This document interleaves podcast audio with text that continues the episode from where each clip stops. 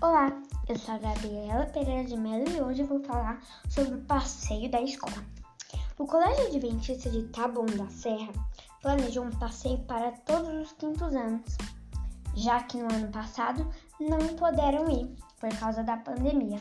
Este passeio acontecerá nos dias 17 e 18 de novembro, no Catre, e terão passeio de cavalo, caiaque e muito mais. Mas as crianças estão muito empolgadas para este passeio.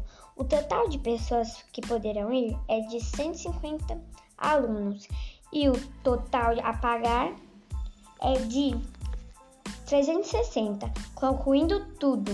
E também tem a Caverna do Diabo, que os alunos também irão. E aqui termina, terminamos nossa notícia.